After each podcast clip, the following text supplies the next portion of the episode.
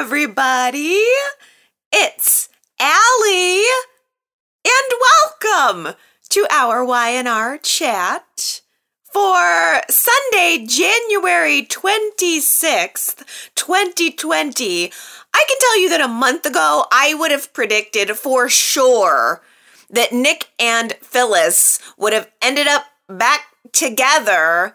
And now here we are in 2020. Nick is spending most of his time with Sharon or in Sharon's orbit. And Phyllis is asking Chance out on a date. you could knock me over with a feather with the way this shook out. I almost cannot believe how shamelessly Phyllis is trying to seduce Chance and steal him away from Abby, pulling the Grand Phoenix Hotel's fire alarm just so that she could put an end to the hanky panky that was going on upstairs in the hotel suite between Abby and Chance after their romantic night on the town where they had burgers and coffee and dancing by the old jukebox. they were fawning over each other all night, looking like a gorgeous couple, by the way. And then at the end, Chance invited her up for a nightcap, and Abby agreed. She said she thought she would very much like to go have that nightcap. but Phyllis saw them and Phyllis needed to put an end to it. Now, how Phyllis knew in advance that Chance had equipped those fire alarms with some kind of blue dye that was supposed to explode upon the person who pulled it. the poor person who actually is sensing a fire and is pulling the fire alarm just gets doused with blue dye. I don't know how Phyllis knew that that was going to happen. It's beyond me. But the way that Phyllis totally distanced herself from being the person who pulled the fire alarm was it was nothing short of beautiful. The way she showed Chance that hey, wasn't me, my hands are clean, and then ripped open her robe, showed him the goods, and asked if there was anything else that he might want to check on her body to see if it was covered in that blue dye. You want to check anywhere else for this blue dye? Chance? Whoa. We have got to put a poll on this one, you guys. I need to know are you rooting for Phyllis and Chance to hook up? That's our poll question of the week at yrchat.com. Are you liking this? Are you rooting for Phyllis to hook, line, and sinker this man? or is this simply too much for you? I feel. I'm gonna guess that the majority of YNR fans are probably hating Phyllis right now or probably not enjoying this. They're probably turning away in disgust at how shamelessly she's throwing herself at him. But I have to admit, I'm kind of loving it for its scandalousness. it's getting me talking. It's getting me riled up. I mean, Phyllis is naughty, naughty. She she's the name that's on my lips right now, and I gotta give her points for that. I think I maybe am possibly rooting for Phyllis to hook up with Chance. I mean, don't get me wrong. I, I, Abby and Chance make a very adorable couple. That cannot be dismissed. The way that Abby and Chance look at each other, their eyes light up, both of their smiles light up, and they are just cute, cute, cute. It is magic, truly, between them. But I think for me, right now, a juicy, sexy, scandalous scandal beats magic. I feel terrible admitting it, but it's true. And I also think that I just want Phyllis to hook up with Chance so that she can drain this Vegas secret out of him once and for all. Adam and Chance ran into each other again this week for more vague talking in the corner. Chance tells Adam that she has gone missing. And Adam tells Chance that she is not missing because she is still cashing his checks. okay.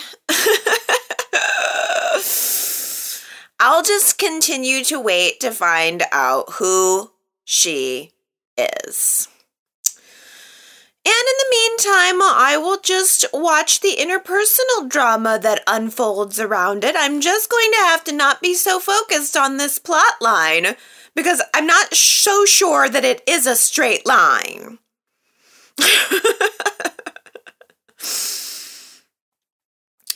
Chelsea cl- uh, catches a glimpse of this very intense conversation going on between Adam and Chance. And Chelsea asks Adam, if there is anything that he needs to tell her. She gives him a chance. And he says, Nope, everything's good. Let's just focus on this cool new video game company that I just bought. Is that a Victor Newman thing to do or what? Buying a video game company so that Connor can get involved in it. I mean, the Newmans give gifts of businesses. and stocks and shares in these businesses. I Adam would not have been interested in buying a video game development company if it weren't for Connor. I bet all of the developers at this company are gonna love this. The owner's bratty son breathing down their necks. Ugh. Actually, no, I think Connor is going to very soon be way too in love with Bella to have any interest in video games. All of that is just gonna fly out the door because it is romance, romance from here on out for Connor. Y&R has officially established the next love story for us for the next generation. Connor and Bella's wedding coming to us in summer 2030. Be on the lookout for that. it was kind of cute. Chelsea and Chloe let Connor and Bella have a mini marshmallow play date together at the coffee house. And when Adam happened to show up to see his son, Chloe, Chloe, she, she, she nearly lost her lunch. She was completely thrown off of anything good that she w- had going on there. It was really very sad because actually Chloe had just finished talking to Chelsea about Connor's eyes. She asked Chelsea if Connor knew the situation about the cornea transplant. And I had completely forgotten about that cornea transplant. I never made the connection between that and the whole magic eyes thing that was going on while Connor was having his uh, post traumatic stress. I don't know why I always forget about the cornea transplant. I can only imagine that it's because I hated that story. I would rather forget about it, but I'm sure that we are going to continue to keep hearing about it because you know who loves that story? Josh Griffith, the head writer, he wrote it 10 years ago. it's his greatest well of inspiration, all the stuff that he wrote 10 years ago. So that'll keep coming back up. but it was weird how we went from Chloe thinking about how Delia's eyes are, in a way, looking at her sister Bella through Connor. It was a very poignant moment. And then Adam comes into the scene and it was dashed for Chloe. Uh, Adam coming in and introducing himself to Bella, you could feel that she almost wanted to jump over the table and strangle him to death. Some more. she wanted to kill him again, again. but then Adam finally put two and two together that it was Chloe who saved Billy that night on the side of the highway. Chloe was very quick to remind Adam that she did not do it to save him. She did it because she was saving Billy from doing something stupid. Saving Billy, not Adam. Never forget, Chloe hates Adam. And I have to hand it to Adam here, just a little bit, because Chloe tried to kill him twice, but only saved his life once, so her murder ratio is still clearly off. And yet, Adam had this very sensitive moment with Chloe where he reminded her that whether they like it or not, their lives are very much intertwined. And it's true. But Chloe was not hearing it. She just scoffs at him and tells him to just stop trying to pretend to be human. She sees Adam as something subhuman. Chloe is never going to fully forgive Adam, even if she comes to a place of acceptance for herself. She's never actually going to have forgiveness for him. She's never actually going to embrace him. She's never going to stop wishing that Adam was not involved with Chelsea, her best friend, the person who she sees as a sister. And so now that I think about it, it's Chloe and not Phyllis who is poised to unlock Adam's Vegas secret so that she can wag that secret in Chelsea's face and hope that it breaks them up again forever.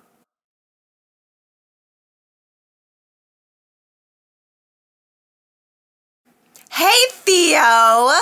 How's your jaw after Kyle socked you in it? No bruises? no further mention of it? Oh, okay. Well, what happened there? On Monday, there was this small Jabot work party in honor of the marketing team, which, by the way, Summer and Lola worked delightfully together in order to save from becoming a disaster when the power went out. I thought that was cute. It was a nice little calm before the storm moment. It's always nice to see these expected rivals getting along. And I also like that this Y&R writing team has given us some some some different plays upon the female reaction when it comes to the men. I mean, Summer and Lola have, for the most part, been pretty mature, whereas, you know, us seasoned soap viewers kind of expect that catty rivalry. We, we expect to have somebody hit over the head with a vase over the man. But it was kind of great that Summer and Lola had a moment of, you know, saving it together. Saving the party, working together. It was really nice. It was also really nice, speaking of vases over the head, to see Jill in attendance. I do not know what Jill has to do with Jabot anymore, but she is a part of the family, and she was very taken with Theo. Jill is so smart. She is so savvy. And she saw right through Theo. She acknowledged that he has a lot of charm, but she also realized that that charm could be a little dangerous. And she told Jack that Theo's one to watch. You better watch out for that one. And she's right. I think Jack heard her. It's true. Well, Kyle, as the new co CEO, gives at this party a very passive aggressive speech, especially when it came to Theo. He gave Summer all kinds of accolades for the wonderful work that she's been doing. He gave everybody else accolades for the work that they've been doing. But he was toasting Theo's efforts with gritted teeth. He did not want to be saying anything nice about Theo. And Theo realized that. He could read between the lines. So the moment that Kyle's speech was over, Theo made a beeline back to the kitchen where Lola is, and he starts to schmooze on her. I mean, without missing a beat as soon as that speech was over. He was back there in the kitchen going on about what an amazing woman she is. Kyle walks in, and Kyle hears that. He asks no questions, just socks Theo right in the face. Ah, Inappropriate? Yes, but deserved? Kinda. The fact that Theo's action was so fast to get back into that kitchen felt to me like a retaliation. I saw Theo's game right then and there in that moment, and I felt like he kind of deserved it. I mean, of course, it's inappropriate for a boss to punch an employee or for a cousin to punch a cousin, but at the same time, I was a little bit on board with Kyle there. Theo rushes out of the party. I think that his pride was wounded more than anything else. But Lola freaked out about it. I mean, she was appalled with what Kyle had just done. She was immediately defensive of Theo. Poor Theo. I mean, the bad thing is, is this probably worked in Theo's favor because Lola has seen Theo as the underdog for many, many weeks and months now. And Lola, I think, identifies as the underdog. They share that in common, whereas we have Kyle, who was given some of his position given some of his status. And so I almost think that Kyle using his power to knock down a person who Lola sees as having been knocked down by life, I think it's a bad look on Kyle, and I think it really works in Theo's favor. But Kyle made a really good point to Lola as she was defending Theo that, hey, Theo has a thing for you. You've just acknowledged that maybe he does have a thing for you. And you're not doing anything to discourage it. That's the point. It's not Lola's fault if Theo is back there hanging out with her, maybe even coming on to her. I mean, she can't control his feelings for her, but she hasn't done anything to discourage it. So I felt Kyle's argument a little more in those scenes. Now, next week might be a different story. Let's see what Kyle does to discourage it when Summer is kissing up on him next week. I told you guys last week those business trips they equal mischief. Two people going away on a business trip overnight. Ooh, it's gonna happen. Naughtiness will happen. Now, Theo back in Genoa City has just been warned by Uncle Jack. Theo's just been called into the principal's office so that Jack can tell him that he needs to stop goading Kyle. Good. That conversation needed to happen. Jack needed to demonstrate that he sees the full picture of what's going on here between them because up until this point, I feel like maybe. Eh, I don't know, like maybe Jack's been given some preferential treatment to Theo a little bit and was blind to the ways that Theo is poking Kyle. Like Kyle was getting all of the talks from Jack about this. So I think it was high time that Jack talked to Theo. And I think Theo took it to heart. I got the impression that he heard it, he understood it, and will follow through with it because on Friday, we saw him have this opportunity post that Uncle Jack conversation to go to society and to do what he would normally do to talk to Lola, to schmooze up on Lola, as usual. But instead, we saw him choose to walk away. He saw her and he walked away. So, back at home in Genoa City on the Theo and Lola front, it seems like the brakes are on. The message has been received. But on the Kyle and Summer end of things, I don't know. Kyle and Summer have their bags packed. They have received a business blessing from Jack. On Friday, it almost seemed like Jack was giving them a bon voyage, job well done, go and seal this deal. But the way he was looking at them both and thinking a little bit about them as children, I almost got the vibe that Maybe Kyle and Summer were the son and daughter in law that Jack was expecting to have had, or that that would have potentially made him happier, that he really would have enjoyed it if Kyle and Summer would have gotten married and had a family.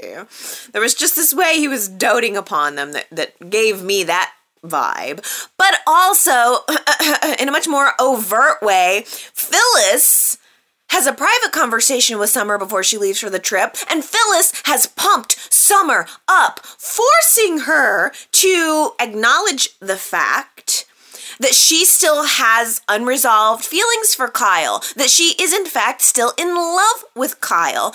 And Phyllis takes it a step further to reassure Summer that she could have Kyle she could completely and totally just have Kyle if she wants him. No contest.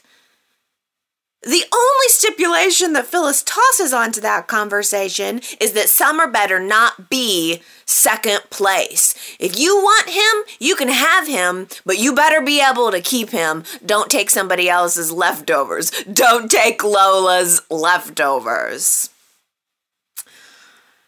And now I saw a preview uh, at the very end of the Price Is Right for presumably the week ahead in Y&R. And there was a scene where Summer and Kyle are sitting on the couch. I think they've just closed their big business deal, really riding high on these endorphins.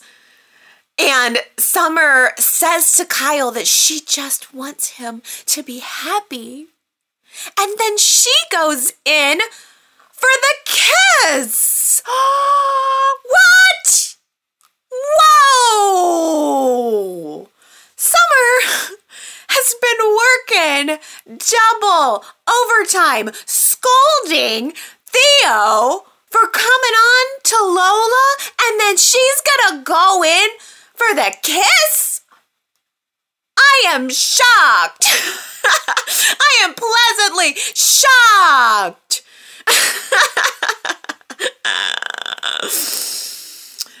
oh. What's the likelihood that that preview was a fake out? What what's the likelihood that that was all a dream or something? It better not be a dream or something because I can't wait to be mad about this.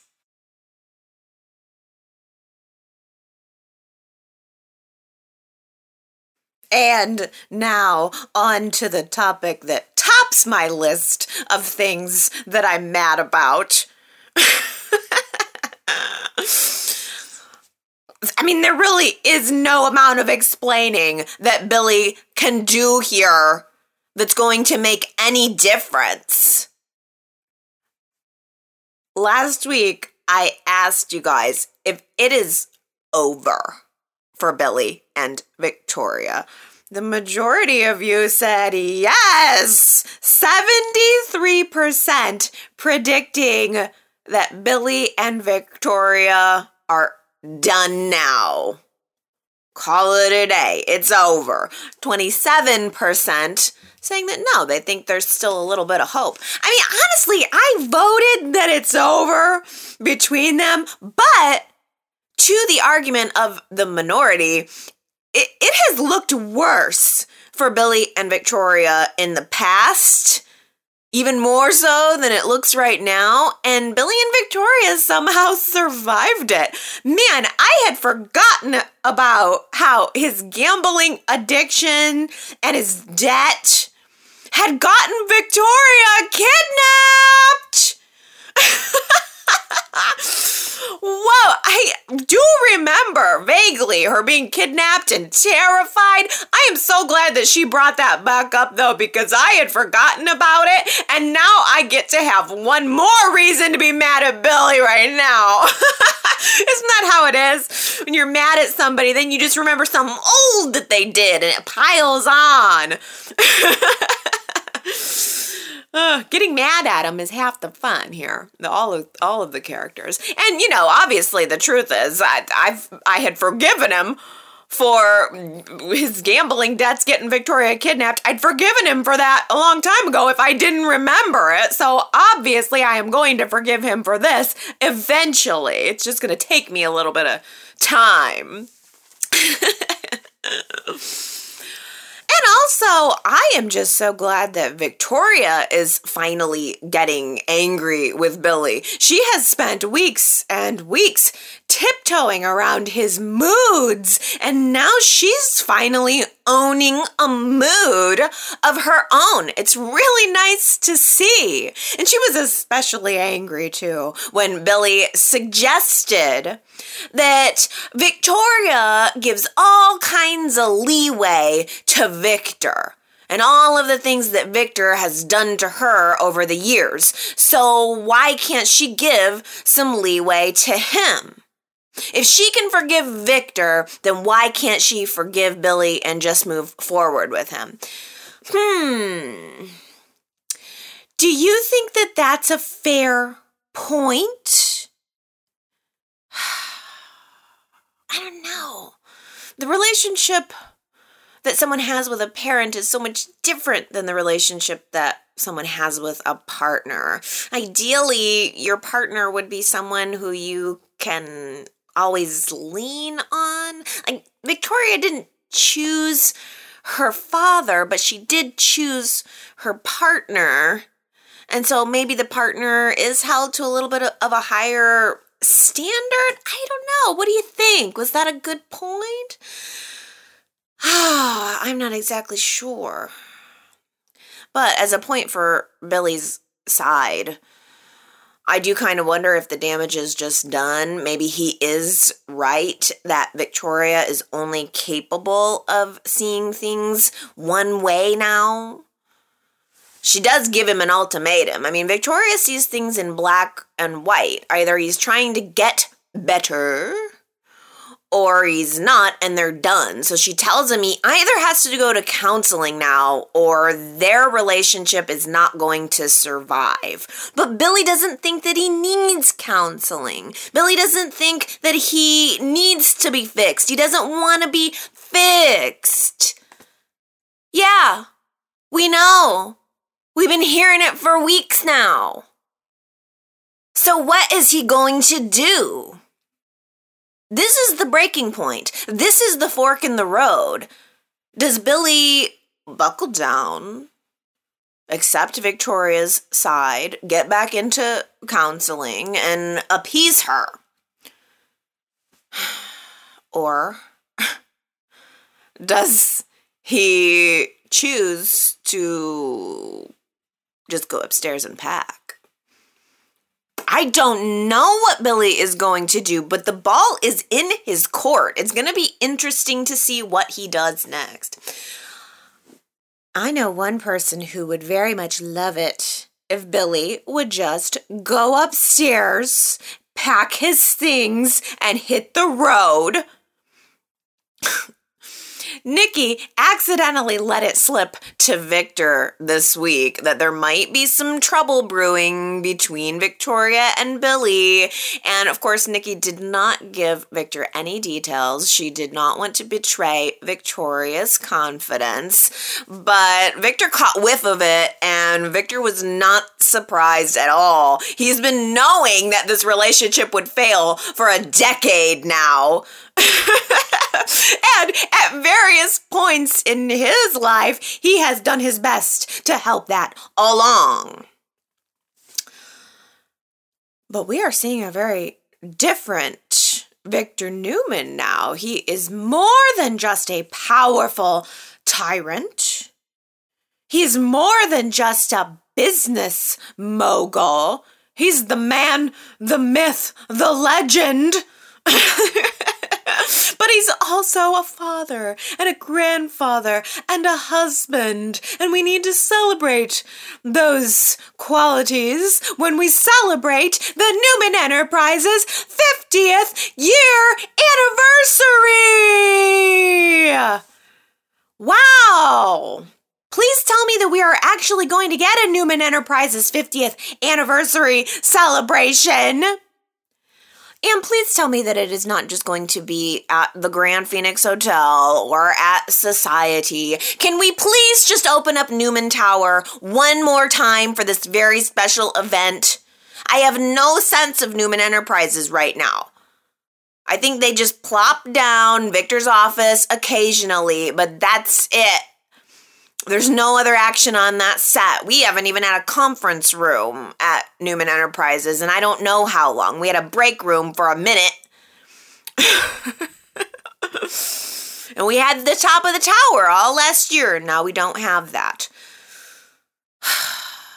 If I'm going to celebrate, then I want to celebrate, okay, YNR?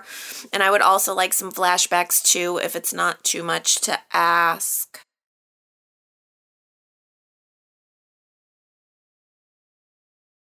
Am I the only one who hasn't picked up on the hidden feelings that Nate apparently has for Elena? I mean, the I think the writing is on the wall that these two are going to become a couple someday, but I haven't sensed any hidden burning feelings coming from either one of these two. Not yet anyway. I don't know. Apparently, Amanda is picking up on something there because she saw Nate and Elena having coffee and she sensed that there was something more than just friends going on between them. And so Amanda privately questioned Nate about it. And he didn't really fully deny it either. He said, no, no, there's nothing going on between him and Elena. There never has been, never will be. And even if there was something going on between him and Elena, he would never pursue it. He would never pursue anyone who was already in a relationship. That's just not who I am. Actually, what he said was, no, ma'am, that's not who I am. it's important because that no ma'am that he said was really sexy and I wanted to make sure that I mentioned it. No ma'am.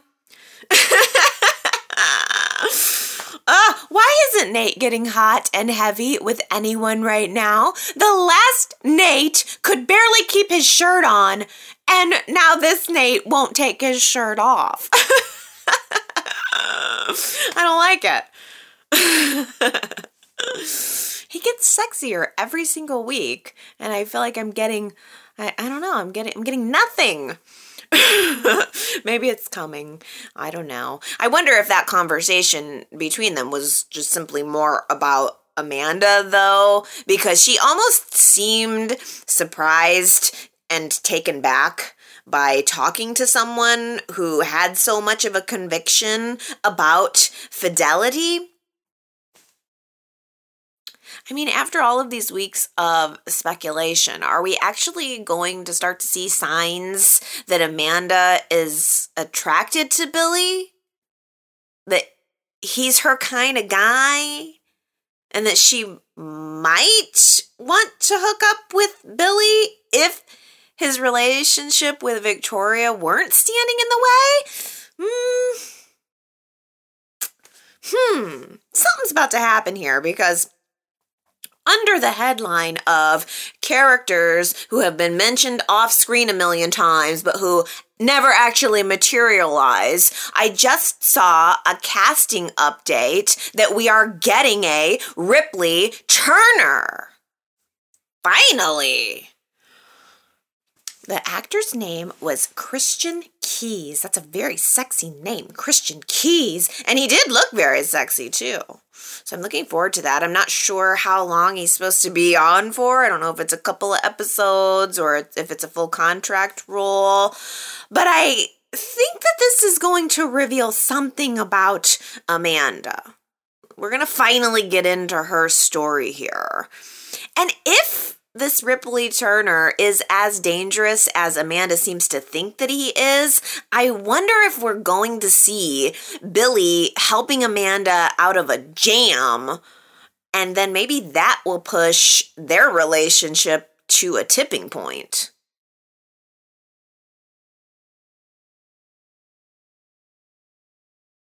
Sweetheart Rey is helping Sharon occupy her mind with rom com movies and a gin rummy battle royale.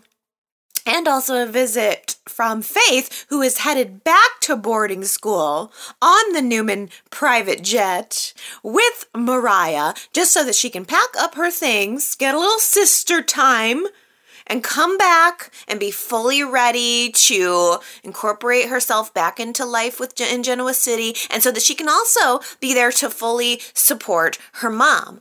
I loved that cute little necklace that Faith left for Sharon to find on her way out the door. It was a pendant and I believe it said faith, love and hope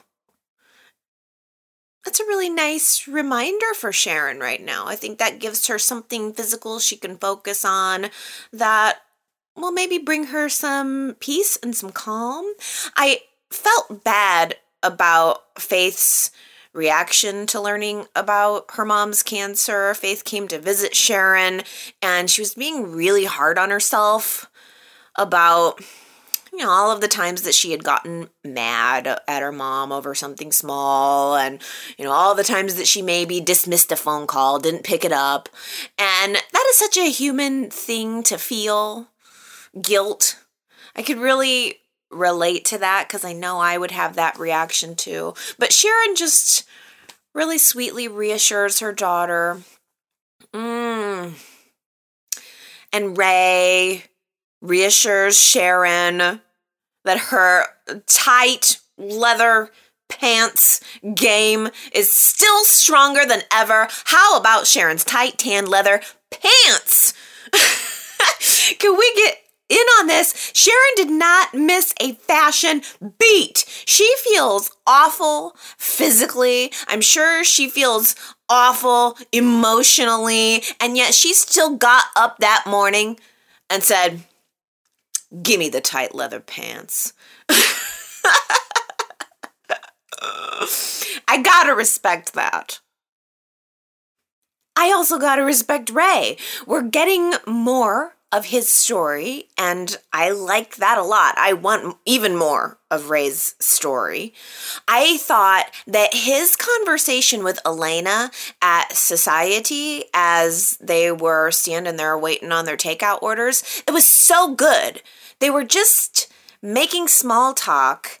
And then Rey realized that she works at the hospital. She's a medical professional. And so Rey started asking Elena questions about her experience as a medical professional and specifically with cancer patients. He was asking general questions about wellness and how um, attitude relates to wellness and the overall survival rate of cancer patients. And he didn't give away any information about who he was referring to when he was talking to Elena. But I thought that Elena's response was really smart. She tells him that she can't give him any kind of guarantees.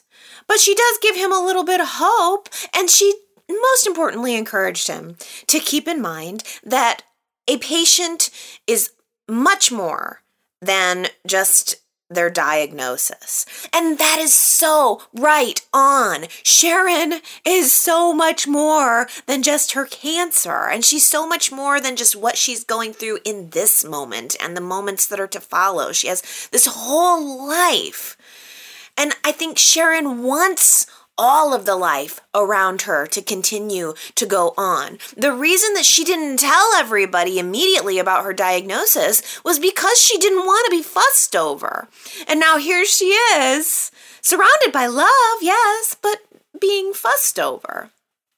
And out of that conversation with Elena, I think that Rey realized that pretty much the best thing he can do is try to keep things normal. Normal is the ultimate distraction and the ultimate goal.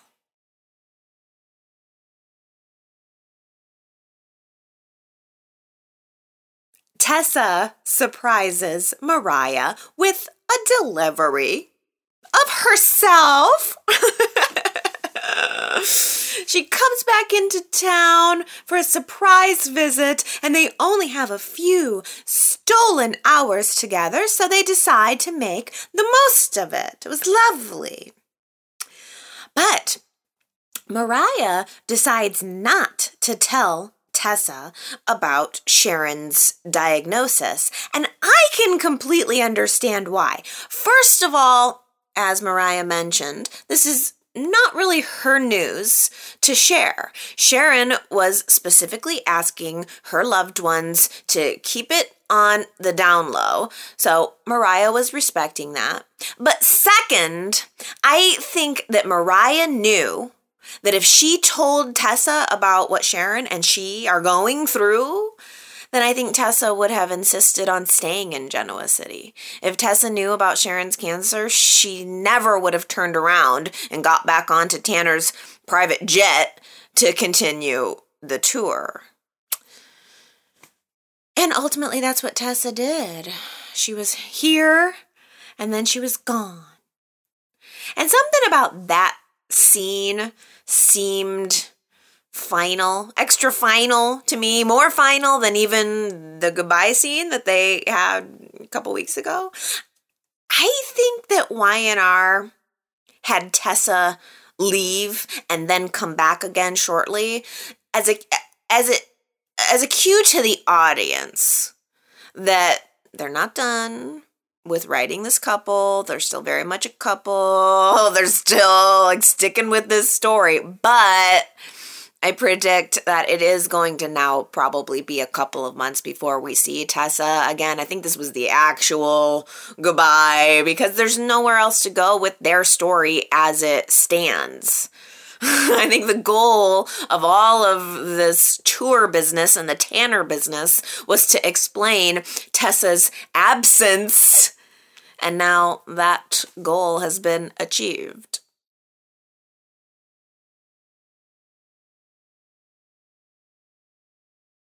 Tessa is off touring the world, and Fen is coming off tour officially and probably for a very long time. Fen reveals this week that he does not want to be pulled back into his unhealthy lifestyle habits that got him addicted to drugs again.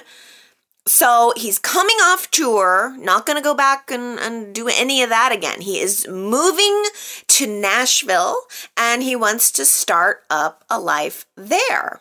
Okay. I was shocked to see him, honestly. Um, but I think YNR is finally doing a good job at showing us these off screen characters that they keep mentioning. I bet those scenes were filmed at the same time that the holiday scenes were filled. That's my guess. And I gotta admit, I cared a little bit more about seeing Michael and Lauren than I did about seeing Fen. Michael and Lauren are my favorites. They need more story. When Kyle got promoted from co COO to co CEO, wouldn't that have made Lauren the sole COO at Jabot? So why don't we ever see Lauren at Jabot? And in fact, we saw Jill at that marketing party for Jabot, but I'm not sure that Lauren was there. Unless I missed it, I don't remember seeing Lauren there. We need more Lauren, is the point. I'm willing to do what I can to get more Lauren. And more Michael. We need more Michael. For crying out loud, I'll even tolerate a trial if that's what gets us more Michael.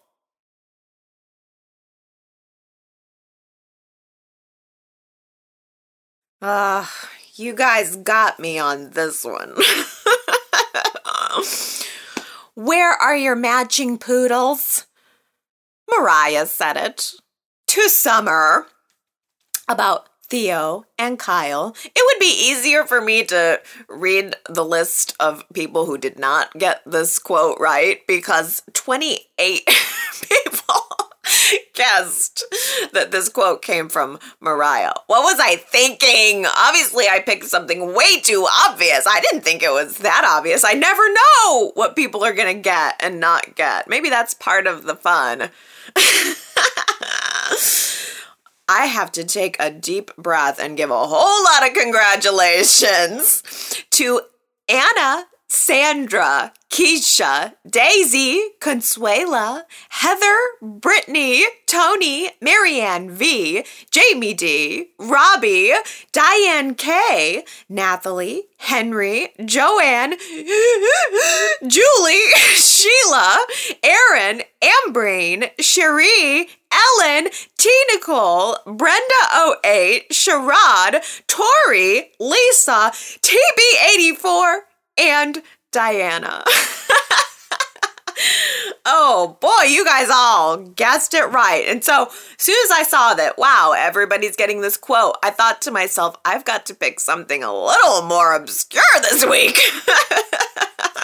and then we only had three episodes, so psh, I was sweating trying to find something that maybe everybody wouldn't guess. You're going to have to let me know how I did. So let me know if you know who said this.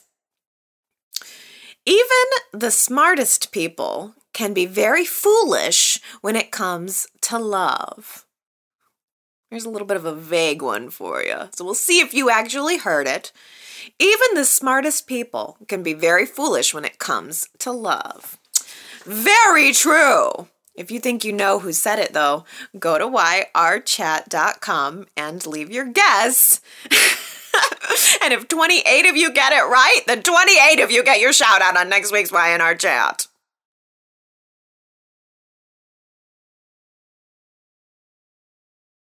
Well, I read 28 of these names, and half of you I don't hear from on a weekly basis. So these are names that I don't, I'm not normally saying during YNR chat. Where are you guys when it comes to leaving comments? You're all in for the quote, but how about coming and leaving me some comments? I want to hear from you. In fact, I heard from Dee this week who says, I've been a podcast listener for a while, and today is my very first day visiting the website. All right, sweet D. Finally, I want I want I want you guys to like get involved. Come give me your your fat your feelings about the show or whatever it is that's on your mind. D says she loves YNR chat and she has a fun fact for us. I happened to see Tyler Johnson, Theo, in two Lifetime movies. It's Cradle Swapping was the first one. His character was trying to make money selling a baby and Psycho Stripper. Where he was the title character who became obsessed with the bride to be. I didn't know in advance that he was in either of them, so it was a cool surprise. yeah, I would say so. If I was tuning into Psycho Stripper and then all of a sudden I see Theo, I would definitely be surprised. Wow. Psycho Stripper and Cradle Swapping. oh my, what is going on on the Lifetime Network? I've got to get on th- in on this. I mean, you want to talk about some juicy drama? I bet Psycho Stripper was a doozy.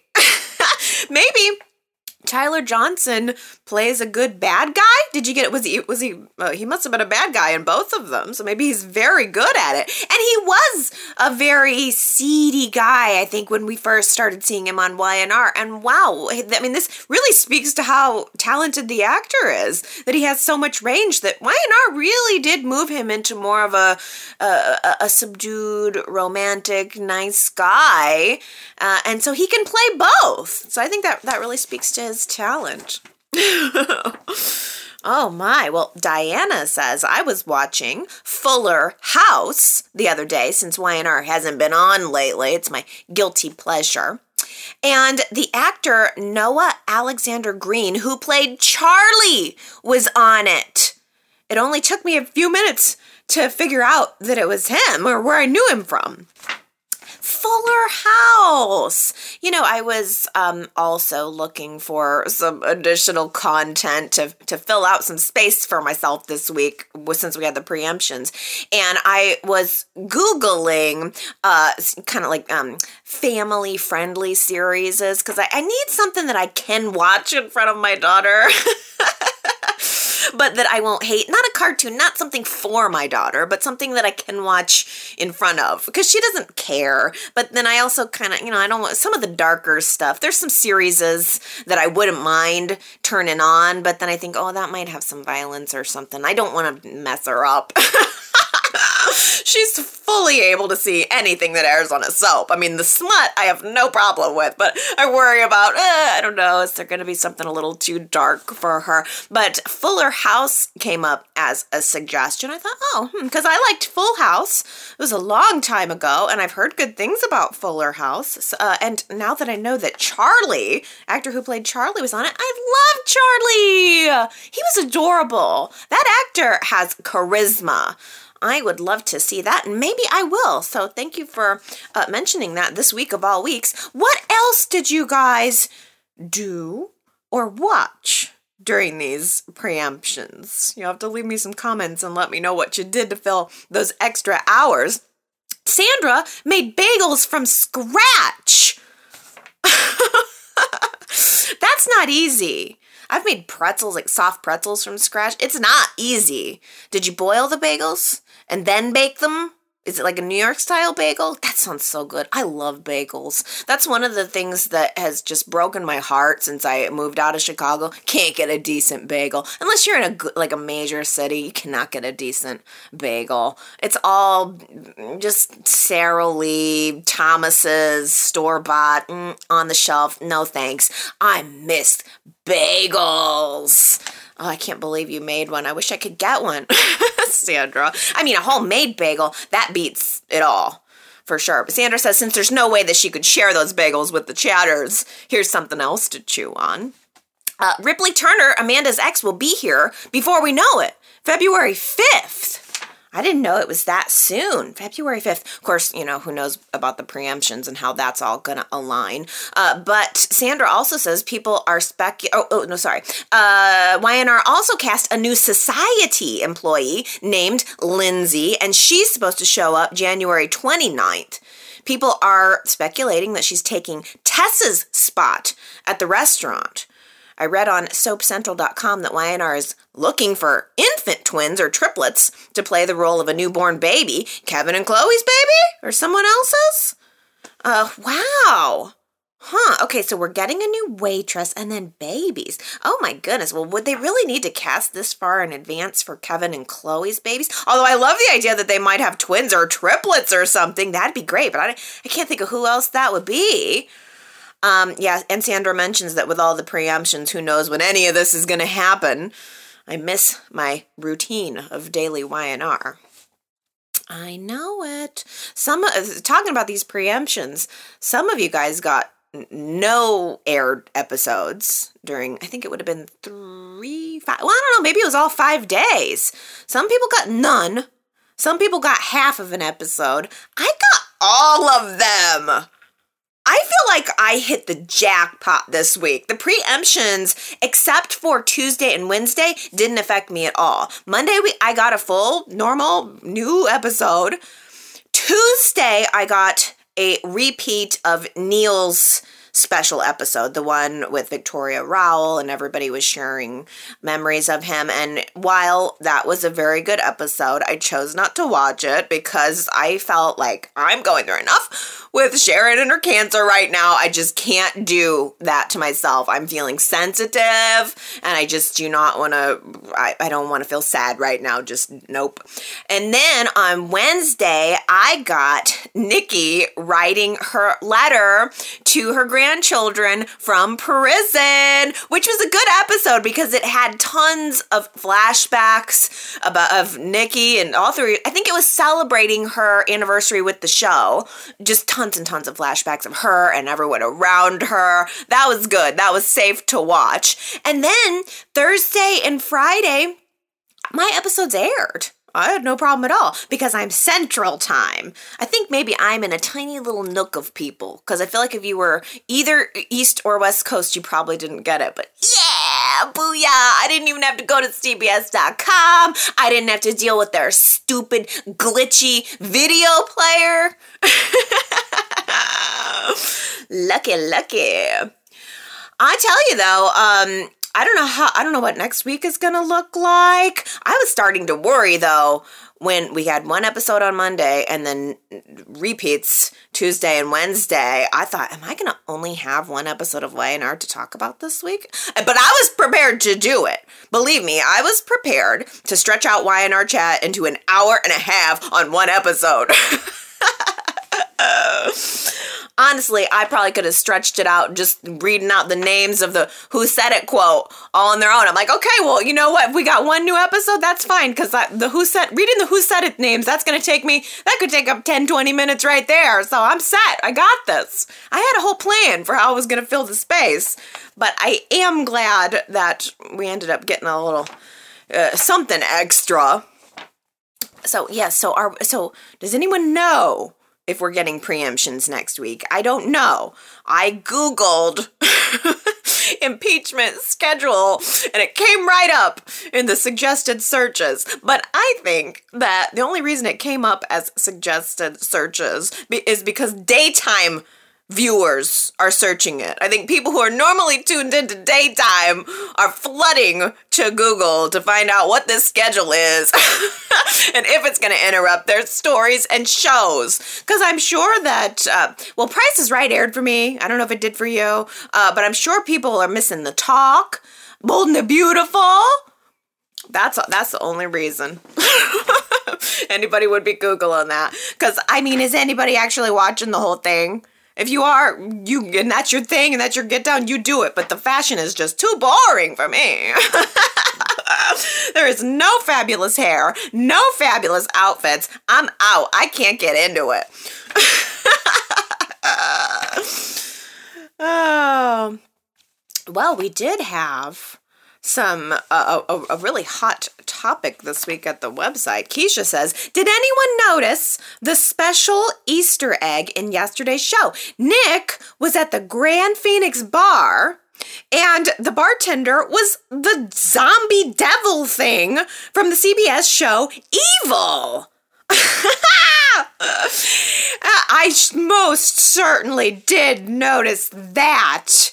I was so confused by the whole thing. Ambrini says she that he's really good at playing that creepy character. He was on The Good Wife and I enjoyed those scenes. So it, it's it was so weird. I mean, I guess I should explain it if you guys didn't catch it.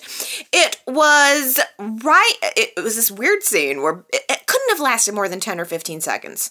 Where Nick walks into the Grand Phoenix Hotel, orders up a drink, and the bartender is a zombie devil demon looking character pours him a drink, and that's it. I mean, it didn't last long at all. It was so perplexing to me. I was enthralled with it. It aired right after a promo of that CBS show Evil, and right before we were coming back uh, from commercial break for Y&R. So I had an inkling that it had something to do uh, with like a crossover promo between Y&R and Evil, but it wasn't branded. It didn't say anywhere on it, tune in Y&R fans, if you like soaps, then you surely will like horror. So go to here and check out the show. It was none of that. It was just there, apropos of nothing. I Googled that also, Y&R Evil, and you don't even want to know what I found when I Googled that. But there was no information about it at all. No information on Joshua Morrow's Twitter or Instagram or any of that. I didn't, there was no confirmation. They must have done it just to get us all worked up and chattering and to get everybody going, what was that? What was that? And it worked. it really did work. Um, I I got to tell you though, it's not it's not going to be enough to make me watch it. Are you guys gonna watch it? maybe that's maybe their strategy was, hey, this is gonna be preempted, so let's direct them to a different show. But no, thank you. Not for this girl. I cannot bring myself to watch something like that. It is too dark for my kitten heart. I could tell just by that promo and the other promos. I've seen I've seen promos of it every day when I'm watching Y&R. It's just too dark for me. too sensitive. That is probably not a show I would be able to watch in front of my daughter. Pretty sure. Ah, uh, well, I hope that everyone got in on the group self breast exam that uh, was a call to action from last week. And Ellen reminds us that it's important to remember that men can get breast cancer too. It is rare, but it does happen. So keep an eye on your boys too. Yes, Ellen, you know, I told myself to say that last week and I didn't say it. So I'm glad you said it. Yes, um, breast cancer can absolutely affect men too. So, and I'm not exactly sure if the process for self breast examination is the same for men and women, but you know, I think men need to check that out too. If, if anyone who's touched by this story should um, most certainly follow up and just make sure that you're taking care of yourself. I want you guys to stick around. Well, let's talk about this cancer storyline. Astra says, I hope Sharon's cancer storyline won't get lost to a triangle kind of like Michael's cancer did. I remember Michael pushing Lauren to Kane, then causing the trouble with Lily and Kane. Then after that, Michael's cancer storyline disappeared. I hope Sharon and Rey stay together through this and that she doesn't push him away and only confide in Nick, leading to another boring Nick and Sharon reunion. Clearly, Sharon will beat this, but I want to see that journey and not some convoluted drama. Mmm. Astra, yeah. I remember that they did that with Michael's cancer storyline and he was pushing her away and yeah, I know. I I agree. I don't want Sharon's cancer to be about a triangle. And ultimately, although I find Nick and Sharon to be a very dynamic couple, I that's not what I'm wanting out of this at all. I, I mean, you know, I like that Nick is there to support her, but I'm not looking for romance out of this. That's not the point.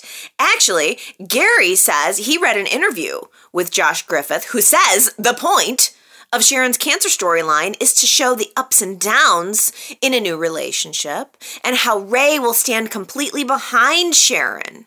But Gary says uh, we already figured this out Yes, we have. That's uh, so that's a relief to know that that this story is about Sharon and also about the, you know, Rey standing behind her and the family members who are also affected. That's what I'm I'm very happy to hear that news. Gary goes on to say, "I'm finally impressed with our new old writer." This story, as he explains it, is perfect. If you think about it, Rey and Sharon are a great couple, but what they lack in their newness is something to solidify them. This should do the trick. Yes! This is the thing that bonds them. This is the thing that solidifies them because, yes, Sharon and Rey are very nice. They make a very nice couple, but this is their obstacle that this is their this is their battle that they're going to fight together. Oh, that's a great point. Gary also says that Josh mentioned something uh, about Nikki being there for Sharon, uh, even going so far as to suggest that Phil uh, sorry, Phyllis will come uh, to see Sharon in a new light. Oh, good. So, see, I was wondering about this too because we had that scene where Nick and Mariah were telling Nikki and Victor that Faith is staying in town, and that made me think, well, I wonder what Nikki's reaction will be when she finds out the reason that Faith is staying in town and that Sharon has cancer. I have no doubt that Sharon uh, will have a, a, new ally in Nikki, as will Faith. I think Nikki is going to totally step it up and be there for both of them. Um, Leslie said she thought it was funny when Nikki wanted to go on Faith's school trip, and Victor said, Well, Nikki is known throughout the world. yeah, I know. They were trying to keep Nikki and Victor in the dark about the cancer, and Mariah said, Yeah, I'm going to take Faith back to school. We're going to get her stuff. Nikki said, Well, I could, I want to go too. And then uh, Mariah pushed it down a little bit, and Nikki looked genuinely hurt that Mariah didn't want her to go. And Victor seemed like he felt hurt for Nikki. And I thought that was, yes, it was funny and cute. But why wouldn't you? Well, no, it was because Mariah was saying that Faith's friends uh, really wanted to meet her because of her Juicy Buzz days. And she's kind of famous. And Victor pretty much said, yeah, well, Nikki's famous too. Oh, see, I think that's cute. He was defending him's woman. well, let's hop to a different topic here. How about we hop to our poll topic from last week? I asked you, is it over for Billy and Victoria? And Robbie says, if it isn't over for Billy and Victoria, maybe it should be they just can't seem to make it work as a couple. They literally have no obstacles in their relationship other than the ones Billy is putting there himself. Oh, Robbie, yes! May the clouds part and the sun shine through. That is the truth. No obstacles in their relationship. Billy's creating the only obstacle that they have. Ugh. Yes. Tiffany says, I hope Billy and Victoria are done. There are multiple types of abuse, and we've seen that we've seen the physical in the last year that she had with JT. Now I feel like we're seeing a form of mental manipulation abuse. I just hate how he's treating Victoria, and I think she deserves better. Diana says, I voted that it's over for Billy and Victoria, even though I'm not really sure. Victoria brought up a good point when she said that Billy likes the idea of sneaking around. We know this to be true as part of the appeal of Billy's relationship with Phyllis. It was that Phyllis and Billy had to sneak around in secret. I believe that Billy and Phyllis even admitted that they both enjoyed the notion of their love as being forbidden and naughty. This theory matches Billy's personality of living on the edge. Mm. Jamie says Billy craves the drama. He craves the disarray. Drama may not always be the right word, but the disarray, the discontent. It's like he can't just be happy being happy. And that's so sad because that's what we're all looking for in life. Mm. Well, here's a, a another um, side of this argument here. Anna says, in the Amanda situation, Victoria was spot on. I think where Victoria goes astray is that she gets the line blurred between trying to fix the problems in her relationship and actually trying to fix Billy. She's been trying to fix Billy by trying to mold him into the person she wants him to be.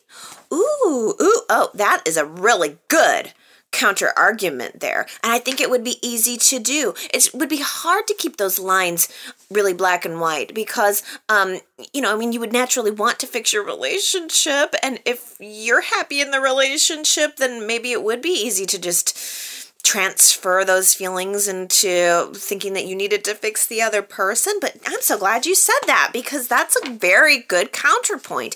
And, you know, I get so angry with Billy. And I think, you know, it's hard for me sometimes to see things. Well, usually I'm pretty good at seeing things from other points of view. But for, in this instance, I've just been so darn mad at him that I'm kind of looking for some counterpoints here. So I'm glad you gave me that. Mm-mm-mm-mm-mm. Well, how about this comment? From Laura. Laura says, Why, oh, why would Kyle punch Theo? It just does not make sense. And there is zero rationale. Frustration doesn't cut it. Will Theo sue? Will Kyle get charged with assault? Strange tell- storytelling, Laura says. Um, well, I mean, I guess I got the rationale, but what I don't get was the fact that there was no follow up on it whatsoever. You ask, will Theo sue? Nope. Will Kyle get charged with assault? Nope. Nothing happened. It just disappeared the next day. They didn't even acknowledge it. There was no bruise, no nothing. Kyle punches Theo. Theo runs out. The next day, Kyle's at the office shaking hands with Theo. And then Theo backs off of Lola. Ooh, I think this, yeah, it's gonna start to look bad on Kyle though next week. Mm, yeah, why did they do that though? Why'd they have him punch him and then just nothing? That's the part that gets me. Uh, but Superplex may have it here. Superplex says, oh boy, now Lola has to sleep with Theo. yes. I mean, Kyle punched him, so obviously she, she has to sleep with him now. That's the only way to make it better. and I know that's what you're hoping for. I mean, I'm for it. I'm for. I like Kyle and Summer. I like, you know, potentially Theo and Lola, and I like the juicy drama that it shall bring. I don't always um, you know, like and agree with these people's actions. I'm just from my weird perspective of doing YNR chat. I just like it when people do things that are scandalous because then it gets me all riled up and then YNR chat's just more fun. Because I got to talk about the stories whether or not I find them fun or appealing or whatever. So when I, you know, when I find them to be scandalous, that's extra fun for me. Sherrod says, remember when Lola and Kyle got married? It was less than a year. After such a chaotic start, that never ended right up to their wedding day. And only four months after Kyle married Summer. He slept with her, even though he didn't have to, and claimed he would not. And then Lola turns around and sleeps with Kyle while he's still married to Summer. I mean, Lola predicted this the night before the wedding. Chaos, drama, doom. yeah. Yeah, yeah. I mean, yeah. I think that Kyle and uh, Lola, they are they're darling, but it has not been an easy road for them. Oh man, what is Kyle gonna do when Summer kisses him? Is he gonna tell Lola? Ooh, ooh. I'm not sure. Chaos, drama, doom. Maybe that. Uh, maybe that's the preview for next week. Um, Tina Cole says, just a fashion comment. I like Lola's new purple chef's uniform compared to the gray. Maybe I'm biased because I love that shade of purple, but it gives me some pop of color. I noticed that too. I think I think I saw it for the first time on last Friday's show. And Sandra says if you rewatch last week's episodes, you may notice that the servers in society were wearing that same color purple as Lola now. Hmm. So, Sandra, could something be up at society if they're changing the colors of the of all of the jackets and we're also adding a potential new waitress? Is that connected? Is something going to be going on at society? If all of a sudden we're seeing these visual changes and we had that uh, casting update, like why would they go to the trouble of casting a waitress at society? Maybe it's just a cameo. I don't know if it's um, a, a major, going to be a major plot point or not, but it almost is a little bit of a signal that something's going to happen there. Hey, another pop of color that I noticed this week. Chelsea looks outstanding in burgundy especially when they do burgundy and brown. She just looks so good. She had on that, um, like, was it Burberry? That's probably not the right word. Maybe it's sort of like a plaid, but she just looks so good in d- deep dark reds and browns. I mean, those are just her color. I thought she looked great on Friday. Oh, let's end up here uh, talking about Phyllis. Oh, this is no, I got a whole other page. What am I talking about? We'll talk. I was prepared to go with one episode. I was prepared to go, so I got another page. Bear with me. Tina Cole says, "I love the chemistry between Phyllis and Chance." I would love to see Chance with Phyllis over Abby. It's just so entertaining watching Phyllis flirt and try to seduce Chance. I kind of agree. Ambrini says, I was really pleasantly surprised when Abby told Chance that they weren't exclusive and he could go for Phyllis. I thought she'd be possessive. I'm, I am all for Chabby and Chance Phyllis. Chabby? And then, yeah, what would the name be for Chance and Phyllis? Fance or Chillis? Chillis seems better. Chabby and Chillis. and Brady says, Go ahead and dance with the Cobra, Chance. Those two fighting over him could be interesting. And Chance isn't dumb, so let's see. I think he's intrigued by Phyllis, and that's why he always agrees to have a drink with her. Mm-hmm. And I think he agreed to have dinner with her too. She said, pick me up at seven. He said, make it eight. I don't know why that tickled me. Daisy was not feeling this. Daisy says, I am not liking this incarnation of Phyllis. She's acting so strange. Any sense that there was ever a strong, independent woman seems to have gone out the window. I can only wonder, though, if Phyllis will find the missing woman and then end up in some serious trouble, and only Chance and Adam will be able to help her. But then they don't trust her. So, whatever happens next, I think Phyllis is going to be in for a rude awakening. I would have said that too, that Phyllis is the one that's going to bust this wide open, and then it occurred to me that what if it's Chloe?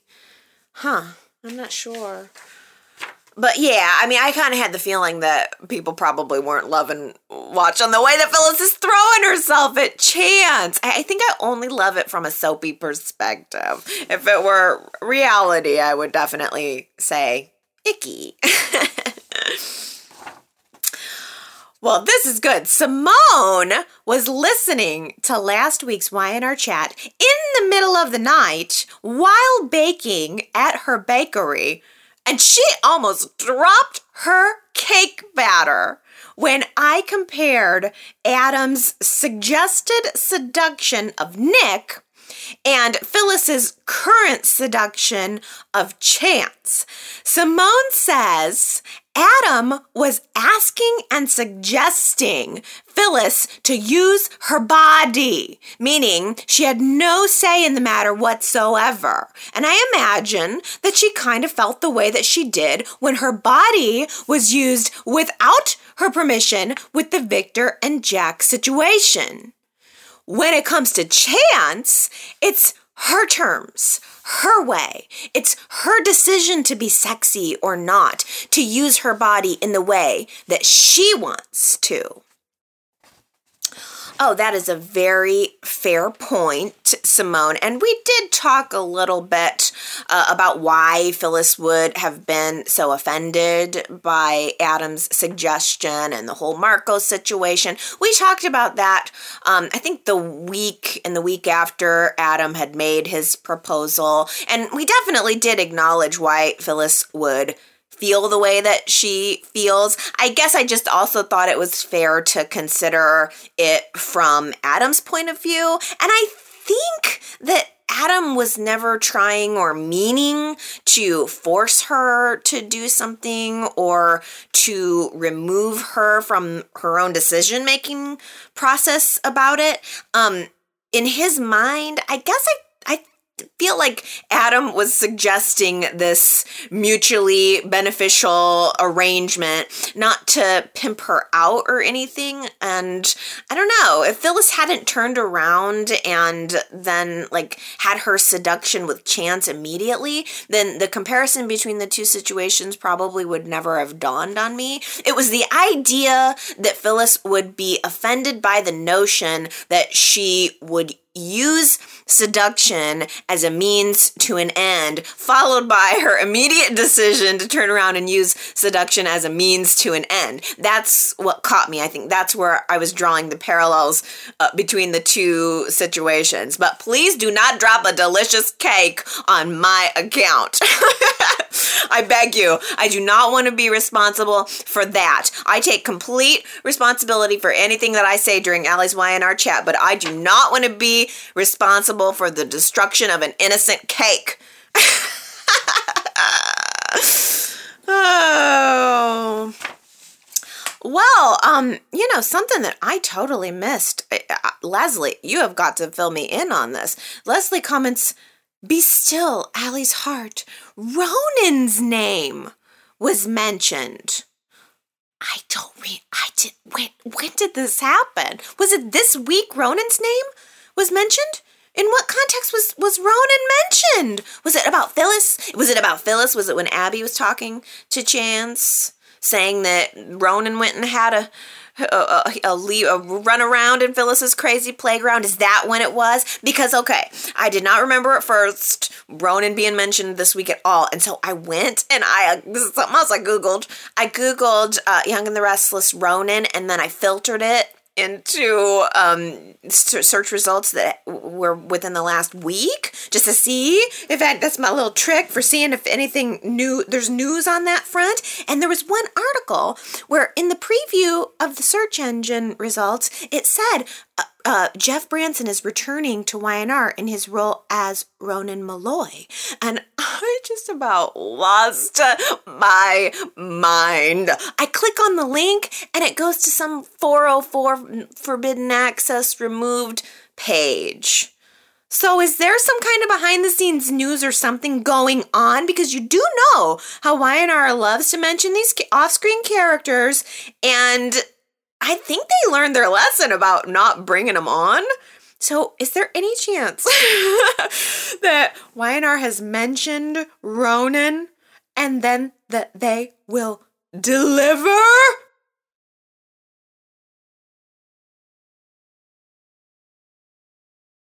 What this show needs right now is some sex wolf.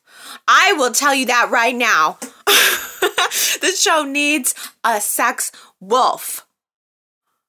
And it would be especially hot if Ronan came back and he got involved in a triangle with Phyllis and Chance. Because, yeah, Ronan and Phyllis had a little thing. That would be so hot.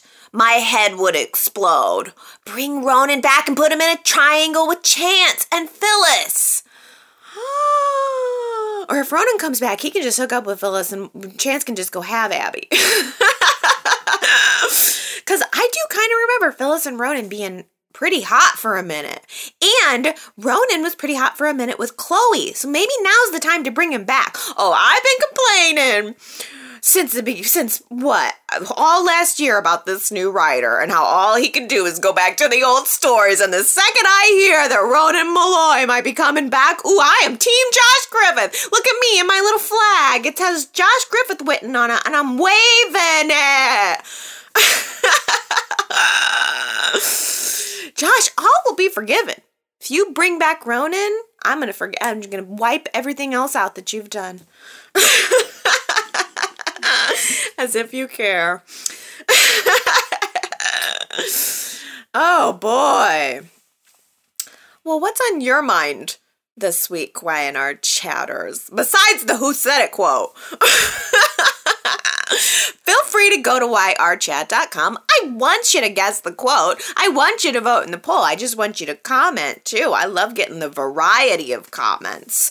Um, I do my best to try to um, make YNR chat broad because, you know, I'm only one person and one perspective. So your comments are what really bumps it up to the next level and gives us a nice broad view of the show with lots of different opinions. So please do. Please feel free. That's what it's there for. Um, this is what I'm here for. It's my favorite thing that I do, and it makes me very nervous about these preemptions. YNR, well, YNR chat is work, I will say that. But YNR itself is my equivalent of some daily meditation. That is my hour. That is mama's hour. I don't have to think about anything else. I don't have to do anything else. I just get to escape into YNR, and it is so needed. I did not know what to do with myself. I did watch a couple other things. I didn't know how long it was going to last. So I was like, okay, I could watch an episode of this or that. I didn't know, yeah, I can't really get into anything.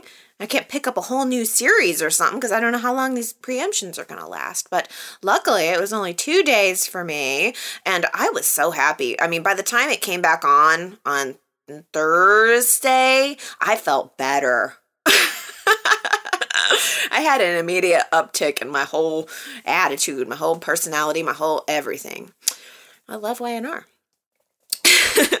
And I know you do too, or you would not have made it to the end of this.